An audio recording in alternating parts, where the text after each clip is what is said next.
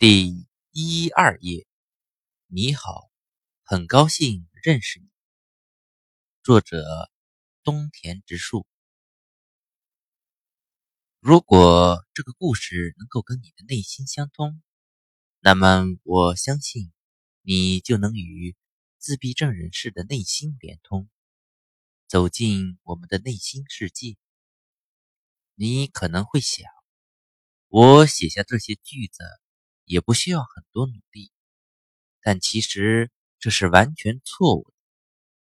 我潜意识里总会担心，我看待事物的角度跟那些没有患自闭症的人是不是一样？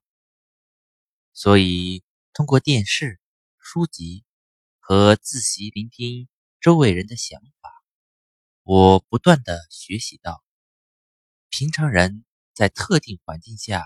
应该会有的感觉，而且每当我学到了新的东西，就会写一篇短篇故事，把仍有疑问的情况处理一下。通过这种方式，如果幸运的话，就不会一下子想不起来了。节选自《我想飞进天空》。